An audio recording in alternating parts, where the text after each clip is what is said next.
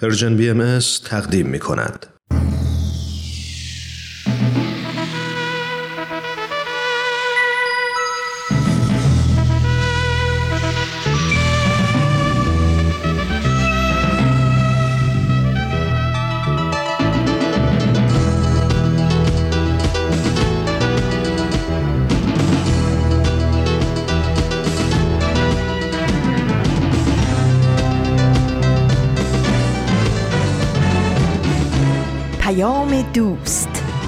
برنامه ای برای تفاهم و پیوند دلها.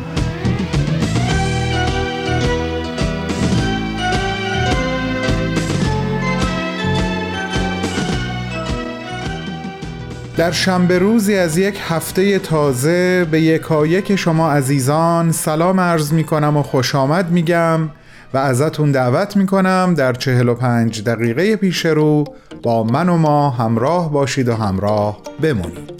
برای شنیدن آنچه که برای شما عزیزان تهیه و تدارک دیدیم.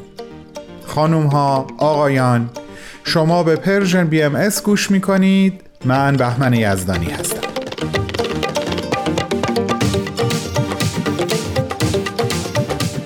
امروز شنبه هفتم مرداد ماه سال 1402 خورشیدی هست برابر با 29 جولای سال 2023 میلادی. مثل شنبه های قبل با فرازی دیگه از کلمات مکنونه اثر عرفانی و شاعرانه حضرت بهاءالله شارع آین بهایی و قسمت های دیگه از سخنرانی و معماران صلح میزبان شما هستم. مثل همیشه آرزو دارم این چند دقیقه کوتاه از لحظات خوب امروزتون محسوب بشه و خاطره خوش از اون براتون باقی بمونه.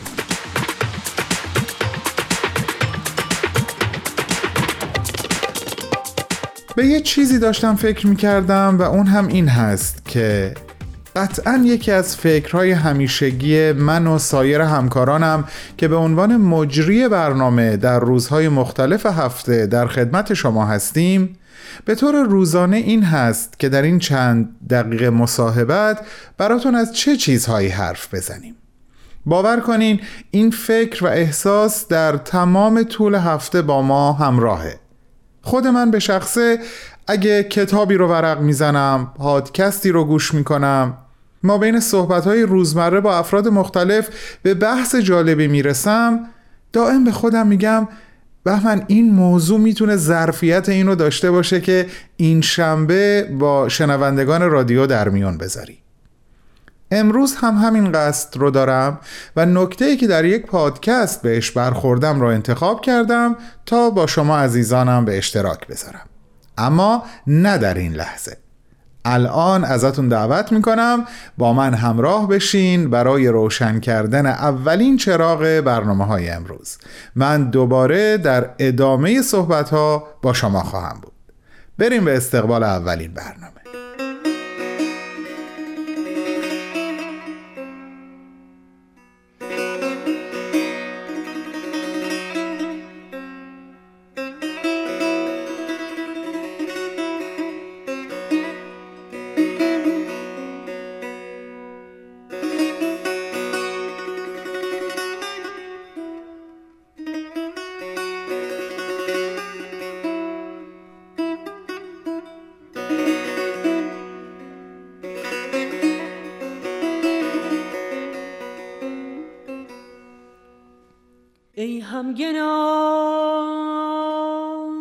ابواب مکان بازگشته.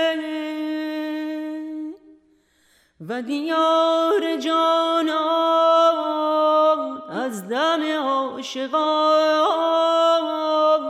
زینت یافته. و جمیع از این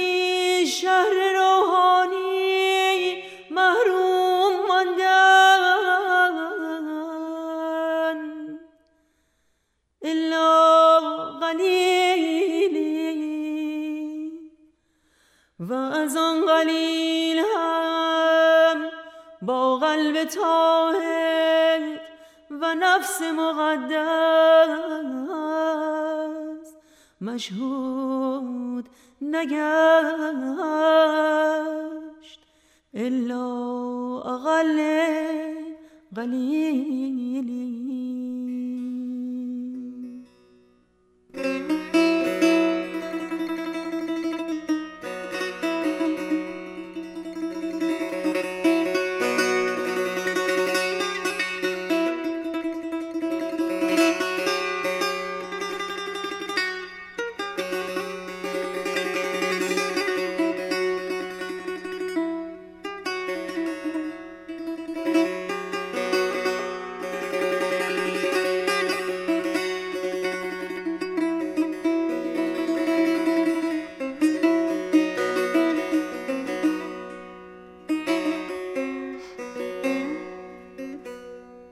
عزیزان بهتون مجددا خوش آمد میگم و از همراهیتون خوشحال و ممنونم.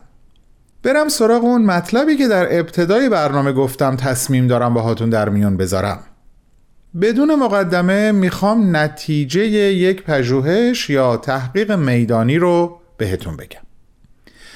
روانشناسی به نام رابرت هاکمن یک پژوهشی رو انجام داده با طرح این سوال که مهارت جراحان با تمرین چقدر بیشتر میشه. او دو سال تمام 38577 عمل جراحی رو که توسط 203 جراح انجام شده مورد بررسی قرار میده. نتیجه حیرت انگیزه. مهارت جراحان با تمرین بهتر و بیشتر نمیشه بلکه اونها فقط در بیمارستانهای خاصی که مدام اونجا عمل می‌کردن مهارتشون بهتر و بهتر می‌شد این یعنی چی؟ یعنی اون همکاری و اون ارتباط عاطفی که بین همکاران شکل می گرفته باعث رشد اون جراح در تخصصش می شده. نه تعداد دفعات جراحی.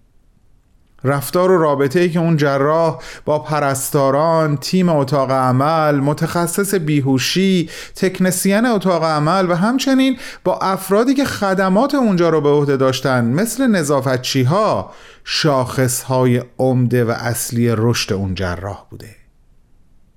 و این در نتیجه چنین پژوهش سخت و طولانی به دست میاد.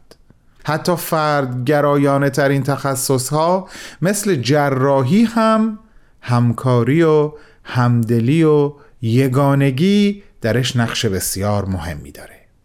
حتی اگه به نظر برسه اعضای تیم هر کدوم تنهایی دارن کار خودشون رو انجام میدن. من در این پادکست به یک مثال دیگه هم رسیدم که برعکس این رو نشون میده و از یک زاویه دیگه همین مفهوم و همین حقیقت رو ثابت می‌کنه. اما اجازه بدین اون رو بعد از پخش برنامه سخنرانی براتون تعریف کنم. این برنامه همین الان آماده پخشه. بفرمایید خواهش می‌کنم.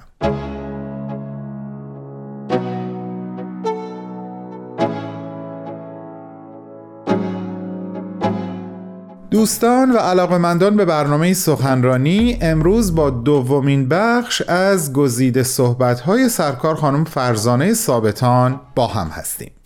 خانم ثابتان تحلیلگر مسائل روانشناختی، تربیتی و کنشگر حقوق زنان، حقوق کودکان و حقوق خانواده هستند. همچنین ایشون از بنیانگذاران بنیاد فرهنگی همزبان هستند. خانم ثابتان در سی و دومین کنفرانس سالانه انجمن دوستداران فرهنگ ایرانی که از اول تا پنجم سپتامبر در سال 2022 میلادی و به صورت مجازی برگزار شد سخنرانی داشتند تحت عنوان پیشرفت اجتماعی چالش های محیط خانه و خانواده. با هم گوش می‌کنیم.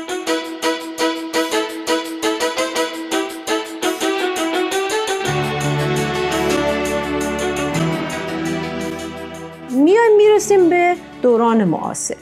اینجا نقش خانواده خیلی خیلی هم مهمه هم بحرانیه و هم با تحولات عجیب و غریبی که در علم و اختراعات، اکتشافات، فرهنگ، مسائل اجتماعی به وجود اومده می‌بینیم چقدر خانواده هم دستخوش اینها قرار گرفته و هم چقدر تاثیراتش بیشتر شده.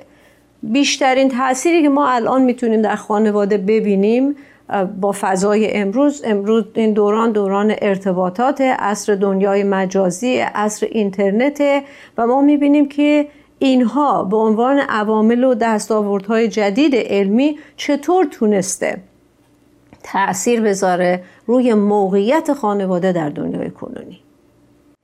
خانواده در دنیای کنونی نقش بسیار بسیار مهمی داره. ولی توجه خیلی کمی هم بهش میشه. شاید بیشتر از هر مؤسسه و نهاد اجتماعی مورد قفلت قرار می‌گیره. چرا؟ چون به نظر نمیاد اهمیتش. تاثیرات خانواده بر جامعه بر فرهنگ تاثیرات خیلی بطیی است.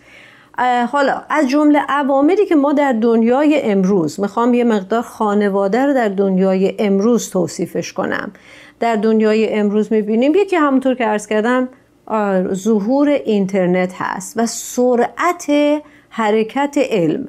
شما می‌بینید پدر مادرها تا می‌خوان چه می‌دونم با موبایل و cellphone کار کردن رو یاد بگیرن. بچه رفته تکس رو یاد گرفته. میان تکس رو یاد بگیرن. کودک نوجوان حتی کودک های کوچیک 6 7 ساله خیلی از پدر مادرها جلوتر هستن که با اینترنت چطور حرکت کنن با موبایل چطور کار کنن با لپتاپ چطور کار کنن. همه اینها.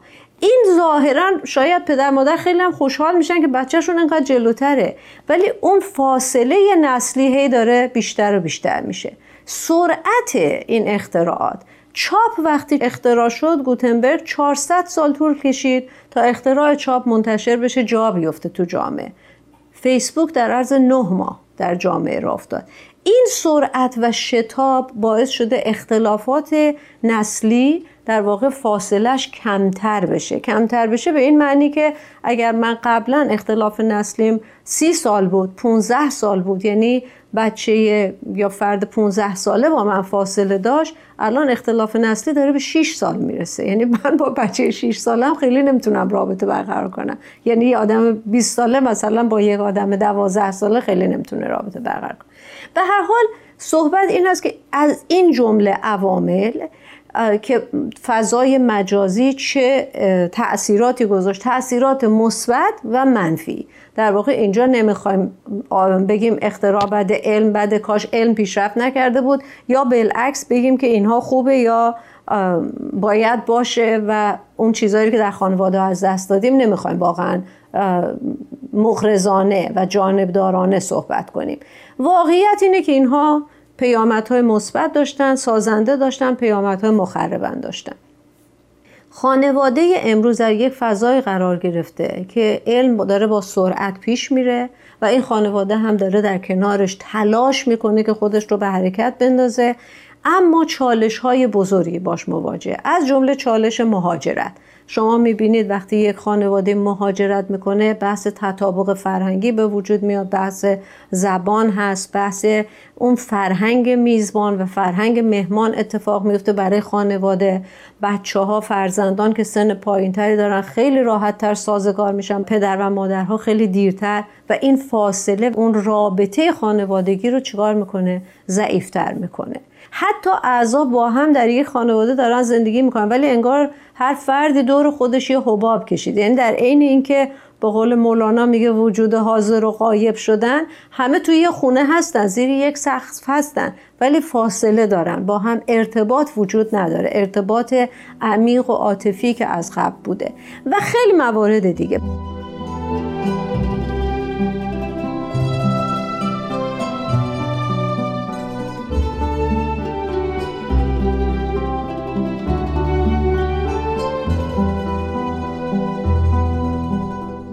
عزیزان شما شنونده گزیده ای از سخنرانی خانم فرزانه ثابتان هستین که در سی و دومین کنفرانس سالانه انجمن دوستداران فرهنگ ایرانی در سال 2022 میلادی سخنرانی با نام پیشرفت اجتماعی چالش های محیط خانه و خانواده ارائه کردند. بعد از چند لحظه کوتاه صحبت ایشون رو پی می‌گیریم. با ما همراه باشید.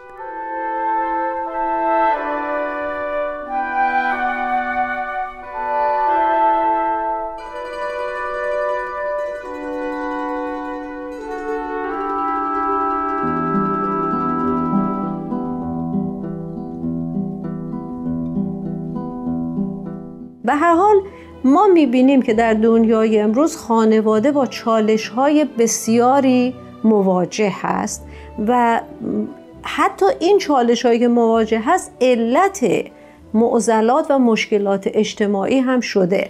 برای اینکه در هر انسانی هر فردی در واقع شکلگیری شخصیتش تا پنج سال تا هفت سال اول زندگی اتفاق میفته و حالا خانواده ای که شما فرض کنید مادر مشغول کار پدر مشغول کار بچه ها به دست مهد کودک ها سپرده میشن یا به دست پرستاران سپرده میشن یا این اختلاف حالا مسائل و چالش هایی که خانواده در نگهداری و پرورش فرزندان باش مواجه. یا موارد دیگه می‌بینید مسئله تصاوی حقوق زن و مرد مطرح میشه. که به اعتقاد بنده هنوز یک بحث مبهمی است. ما اصلا نمی‌دونیم حق چیه تصاوی حقوق چیه. این حقوق و تصاویش باید تا چه گستره پیش بره چه عرصه ای رو در پیش می‌گیره چقدر باعث اختلافات شده.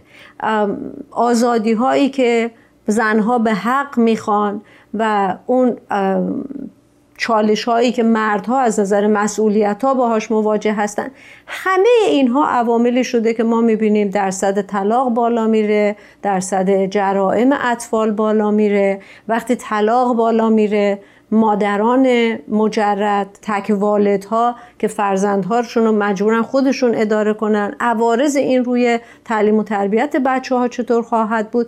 و و و شاید لازم نباشه من واقعا اینجا به ذکر مصیبت بپردازم و اوضاع احوال خانواده در دنیای امروز مطرح بکنم. خب سوال اصلی و عمده که به وجود میاد اینجا این هست که ما در دنیای امروز چیکار باید بکنیم با این مسئله خانواده؟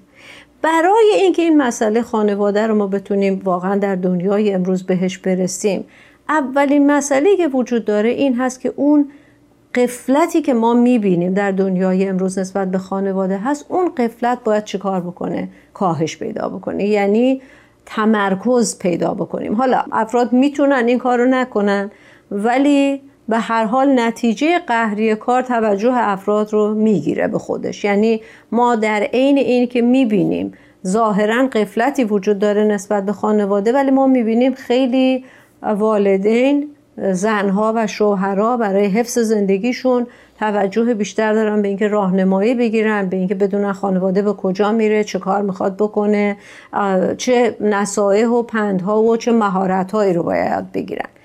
اما اینجا چند تا عنصر هست که خانواده رو نگه میداره. من فقط می‌خوام روی اینها تاکید بکنم که این عناصر مهم خانواده چه چیزهایی هستن. یکی از چیزهایی که خیلی خیلی مهم هست در خانواده مسئله ارتباطات هست. خانواده همونطور که عرض کردم یک مؤسسه اجتماعی و معنوی هست. هر نوع مؤسسه ای همونطور که لزلو عنوان می‌کنه خودش یه سیستم طبیعیه که این سیستم به این معنی است. مجموعه اجزایی که به هم ارتباط متقابل دارن و متوجه به هدف مشترک هستند. حالا هر وقت ارتباطات بین اجزای این سیستم ضعیف بشه یا محرکی وارد بشه که این سیستم ارتباطاتش ضعیف بشه یا توجه اجزای خانواده به یک هدف مشترک نباشه هر کدوم از این اجزا بخوان روابطشون رو ضعیف بکنن حواسشون به یه جای دیگه باشه هدفشون یه چیز دیگه باشه توجهشون یه چیز دیگه باشه هر وقت این اتفاق بیفته ما می‌بینیم سیستم ضعیف میشه. سیستم زمانی که روابطش سست بشه روابط بین سیستمی و برون سیستمی یعنی رابطش با محیط اطرافش که اونم خودش یه سیستم کلان هست دچار اختلال میشه دچار ضعف میشه دچار بیماری میشه. هر چقدر ارتباط بین اجزای سیستم قوی تر بشه این سیستم سالمتره و رشد بیشتری خواهد داشت. خب با توجه به چالش هایی که امروز عرض کردم خدمتون ما ببینیم واقعا خانواده امروز می‌بینیم یکی از چیزهایی که خیلی خیلی بهش نیاز داره استحکام ارتباط بین اعضای خانواده است. ارتباط اولین قدمش این هست که افراد بتونن با هم گفت و شنود بکنن. به عبارت غربی communicate بکنن با هم. communicate کردن و گفتگو کردن نیاز به همدلی داره. همدلی به این معنی که ما بتونیم با دل و جان همدیگر رو بشنویم. نه فقط همدیگر رو بشنویم. شما به طور عملی تجربی خیلی از اوقات می‌بینیم پدر مادر می‌خوان به فرزندان یا به همدیگه زن و شوهر می‌خوان با منطق با همدیگه برخورد کنن و به هم ثابت کنن که چه چیزی درسته چه, غلط، چه چیزی غلطه. در یک خانواده ای که ساختارش بر پایه و اساس عاطفی بنا شده چنین چیزی ممکن نیست. آدم ها باید ارتباطشون با دل و جان با هم باشه. یعنی وقتی من با طرف مقابل صحبت می‌کنم در پس این صحبت ها یا هر رفتار اون اون رو بشنوم نیازهاش رو بشنوم احساساتش رو بفهمم و هدف من به عنوان یک عضوی که می‌خواد این سیستم رو نگه داره این باشه که تلاش بکنیم نیازها و احساسات اون رو همدلانه اقنا بکنیم همراه باشیم. پس یکی از فاکتورهای بسیار بسیار مهم بحث ارتباطات هست. چیزی که به نظر من خانواده ها باید برن و مهارت های ارتباطی رو یاد بگیرن.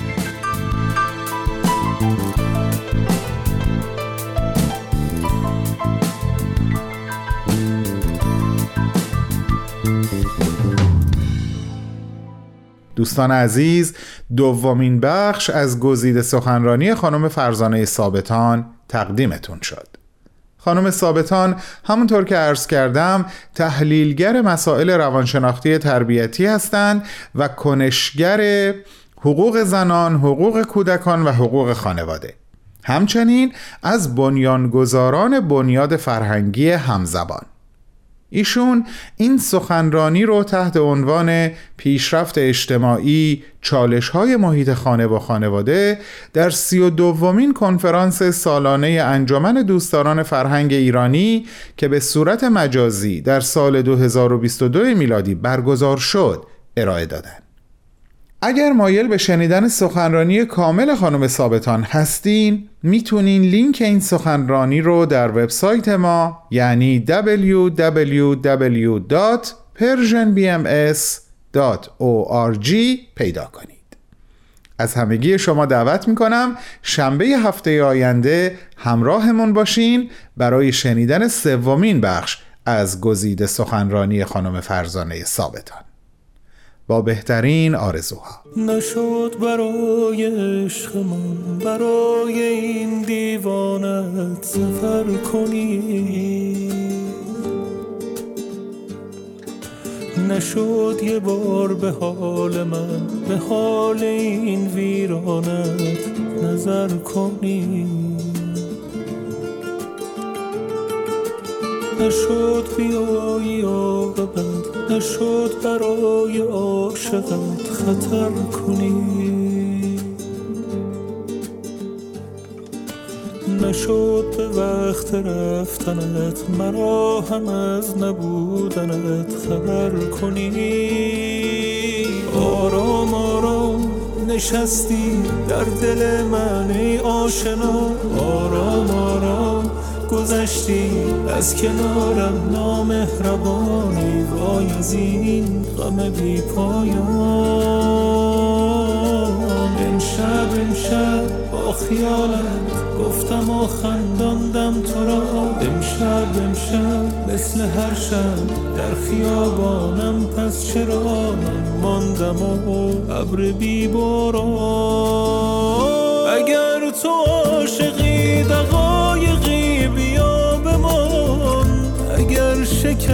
شکستی برا هم از خودت بدان تو را به جان من بمان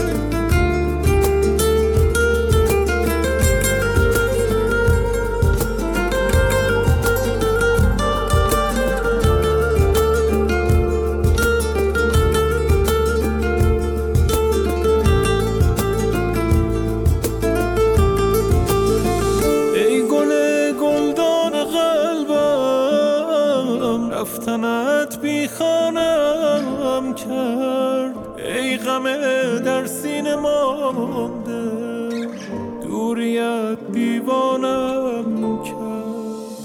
همچو پروانه به دورت گشتم و با من نماندی. شمع من بودی آخر.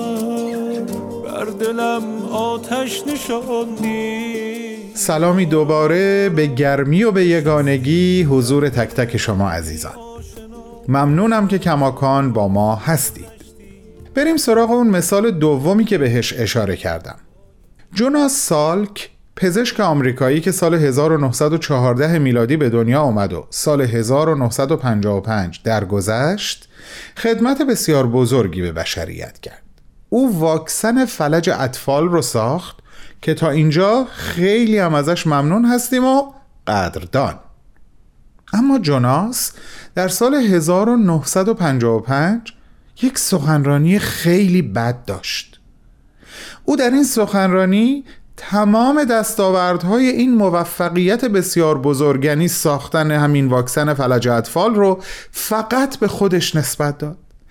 اصلا از تیم همکارش تشکر نکرد. اسمشون رو حتی نیاورد.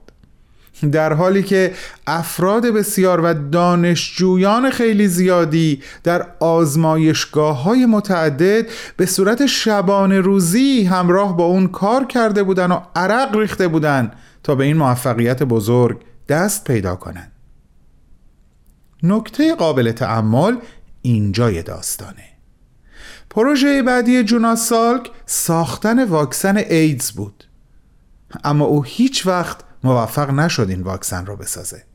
چون دیگه هیچ کس حاضر نبود باش همکاری کنه. به قول راوی این پادکست او فقط یک گیرنده بود و نه یک بخشنده. مطمئنم نیازی به هیچ توضیح بیشتری نیست و شما عزیزانم منظور و مراد من از به اشتراک گذاشتن آنچه که شنیده بودم رو با قلب و جانتون دریافت کردین دوستان عزیزم ارتباط متقابل ما با هم مثل همیشه از بالاترین اهمیت برخورداره. پس Persian BMS رو در پلتفرم های مختلف مثل اینستاگرام، فیسبوک، توییتر، یوتیوب، ساند کلاد، پادکست و تلگرام فراموش نکنین. و نظراتتون رو در ارتباط با برنامه هایی که در زمینه های مختلف تهیه و تقدیمتون میشه حتما لطفا با ما در میون بذارین. سلام. من سارا هستم. به تغییر خوش آمدید. در تغییر با هم به نقاط مختلفی از دنیا سر می‌زنیم. در تغییر درباره گروه ها و افرادی صحبت می کنیم که در شرایط جغرافیایی و فرهنگی متفاوتی زندگی می کنند ولی همگی یک ویژگی مشترک دارند. اونها در جهت تغییر جامعه اطرافشون قدم های مؤثری برداشتن. از خودمون پرسیدیم چطور میشه هر کدوم از ما با وجود محدودیت ها و مشکلات برای ساختن جامعهمون سهمی داشته باشیم. در پادکست تغییر به دنبال تجربه هایی هستیم که شاید پاسخ این سوال رو به ما نشون بدن.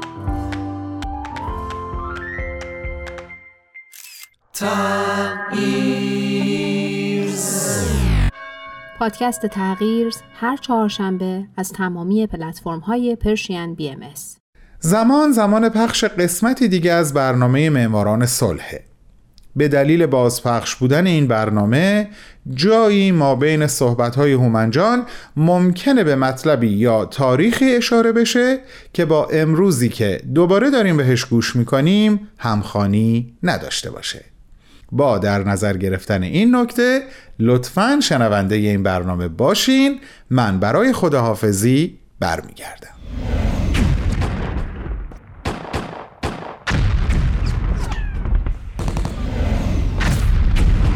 معماران صلح.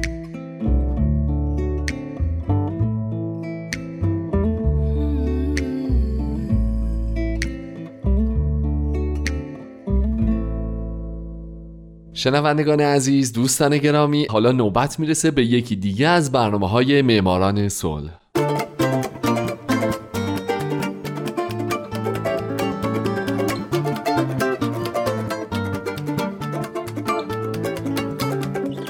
درود به شما فارسی زبانان ساکن این دهکده جهانی.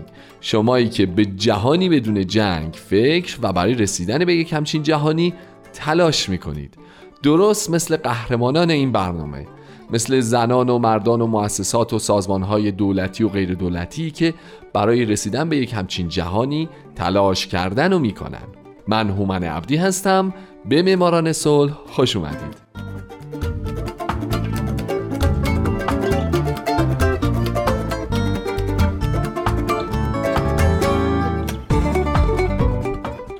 هفته سال 2001 کوفی عطا انان.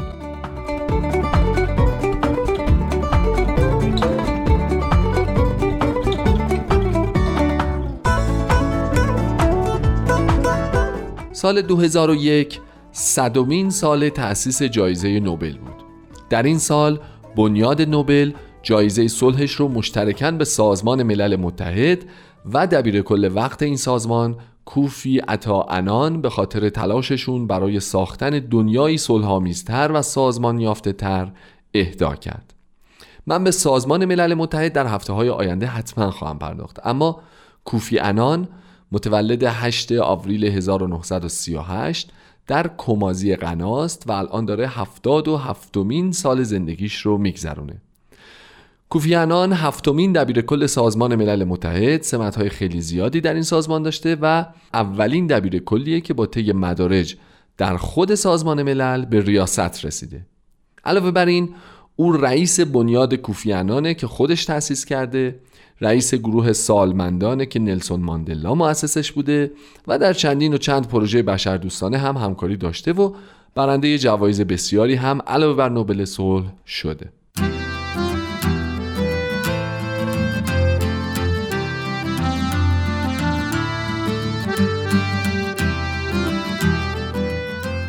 کوفیانان فرزند ویکتوریا و هنری رجینالوه.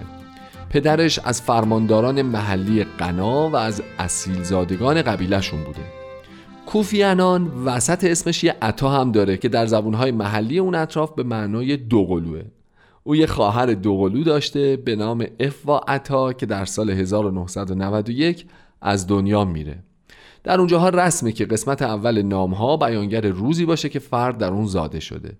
به همین جهت کوفی یعنی پسری که در روز جمعه به دنیا آمده خانواده کوفی خانواده مهم و با اصل و نسب بودن.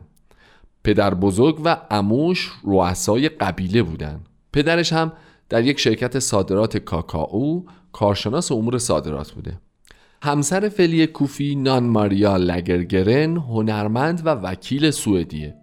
این دو در سال 1984 با هم در کوزوو آشنا شدند و با هم ازدواج کردند. هم کوفی و هم نان ماریا قبلا ازدواج کرده بودن و کوفی از ازدواج قبلیش دو تا و نان ماریا یک فرزند دارن.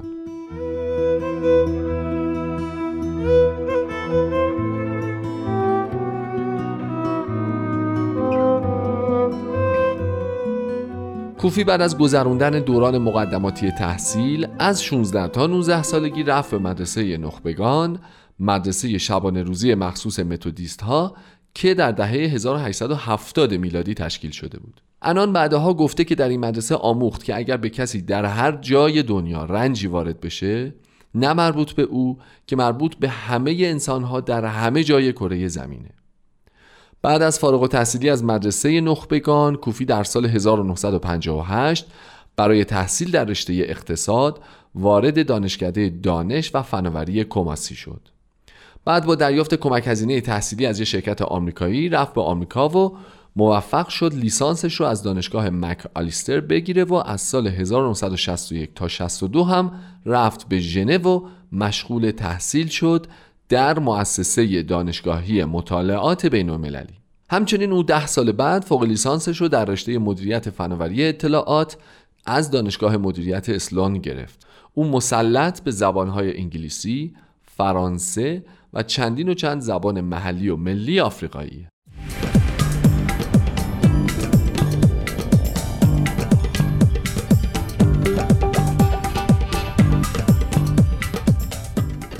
وقتی انان فقط 24 سالش بود مدیر بودجه سازمان بهداشت جهانی شد. بعدها او از سال 1974 تا 76 سرپرست جهانگردی در غنا در سال 1980 رئیس کارکنان دفتر کمیسیون عالی پناهندگان سازمان ملل متحد در ژنو در سال 83 رئیس خدمات اداری دبیرخونه سازمان در نیویورک در اواخر دهه 1980 مشاور دبیرکل سازمان ملل متحد در سه سمت هماهنگ کننده امنیت، مدیریت و منابع انسانی، بازرس و برنامه‌ریز بودجه و امور مالی و عملیات حفظ صلح شد. زمانی که پتروس قالی دبیرکل وقت سازمان ملل متحد دپارتمان عملیات حفظ صلح رو در سال 1992 تأسیس کرد انان اول به سمت معاونت این دپارتمان و یک سال بعدش به ریاست اون منصوب شد و به دنبال او رئیس نیروهای حفظ صلح شد در طول جنگ سومالی که این دوران اصلا دوران موفقیت آمیزی براش نبود.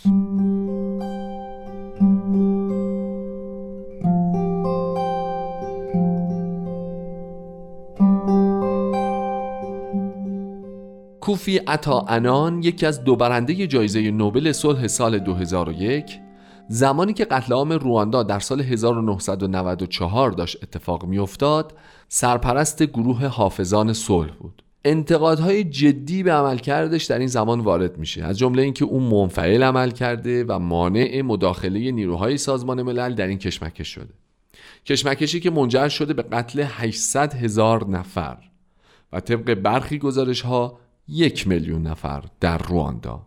انتقادهایی که به عملکرد کوفی انان میشه رو خود انان هم تا حدودی باهاش موافقه. او ده سال بعد از این واقعه وحشتناک در یک مصاحبه میگه که می‌تونسته و باید تلاش بیشتری برای به صدا درآوردن زنگ خطر و تقویت پشتیبانی به خرج می‌داده. او همچنین در کتابش با عنوان زندگی در جنگ و صلح نوشته که باید از رسانه ها به منظور بالا بردن آگاهی از خشونت در رواندا و تحت فشار قرار دادن دولت ها برای اعزام نیروهای بیشتر به اون منطقه بیشتر استفاده می کرده.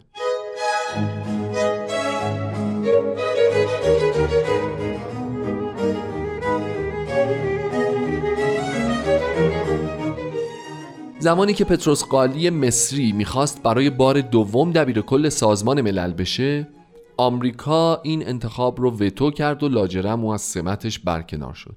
در این زمان بهترین فرد برای رسیدن به سمت دبیر کلی کوفی انان بود. بنابراین او در 13 دسامبر 1996 به این عنوان انتخاب شد و چهار روز بعد مجمع عمومی سازمان ملل متحد انتخاب انان رو تایید کرد. پس او کار خودش رو از اول ژانویه 97 شروع کرد. طبق قوانین سازمان ملل متحد مسئولیت دبیر کلی باید به نوبت از قاره به قاره دیگه منتقل بشه و از هر قاره دبیر کل تنها می‌تونه دو دوره متوالی این سمت رو در اختیار داشته باشه. از اونجایی که پتروس قالی هم از قاره آفریقا بود پس انان اصولا باید تنها یک دوره به سمت دبیر کلی می‌رسید. اما او انقدر خوب عمل کرد و اونقدر وجه و شهرت برای خودش به ارمغان آورد که دو دوره در این سمت باقی موند.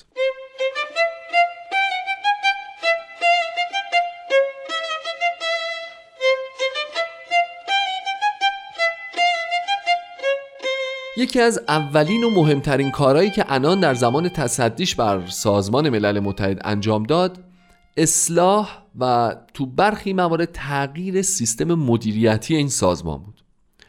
پیشنهادات او که خیلی هاشون اجرایی شدن عبارتند از ایجاد سمت معاونت دبیر کل کاهش ده درصد از سمت ها کاهش هزینه های اداری تحکیم سازمان ملل در سطح کشورها ایجاد رابطه با جوامع مدنی و بخشهای خصوصی تا سازمان ملل بتونه از همکاری اونها در جاهای مختلف جهان استفاده بکنه. علاوه بر اینها او پیمان جهانی سازمان ملل متحد رو پایگذاری کرد پیمانی که شامل ده اصل اساسی در زمینه های حقوق بشر، نیروی کار، محیط زیست و مبارزه با فساده. و همچنین انان پیشنهادات بسیاری رو برای بهتر شدن اوضاع جهان به جهانیان ارائه میده.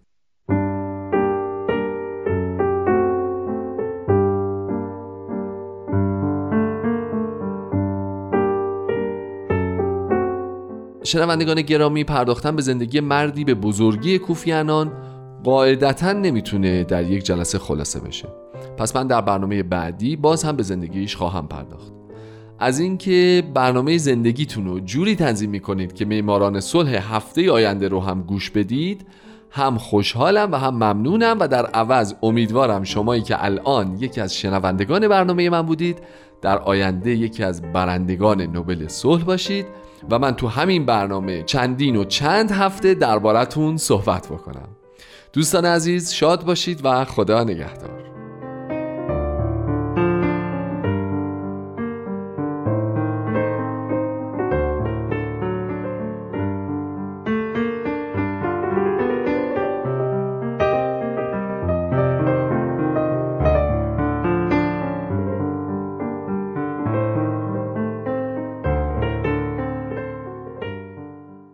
چه فرقی می کند من عاشق تو باشم یا تو عاشق من؟ چه فرقی می کند رنگین کمان از کدام سمت آسمان آغاز شود؟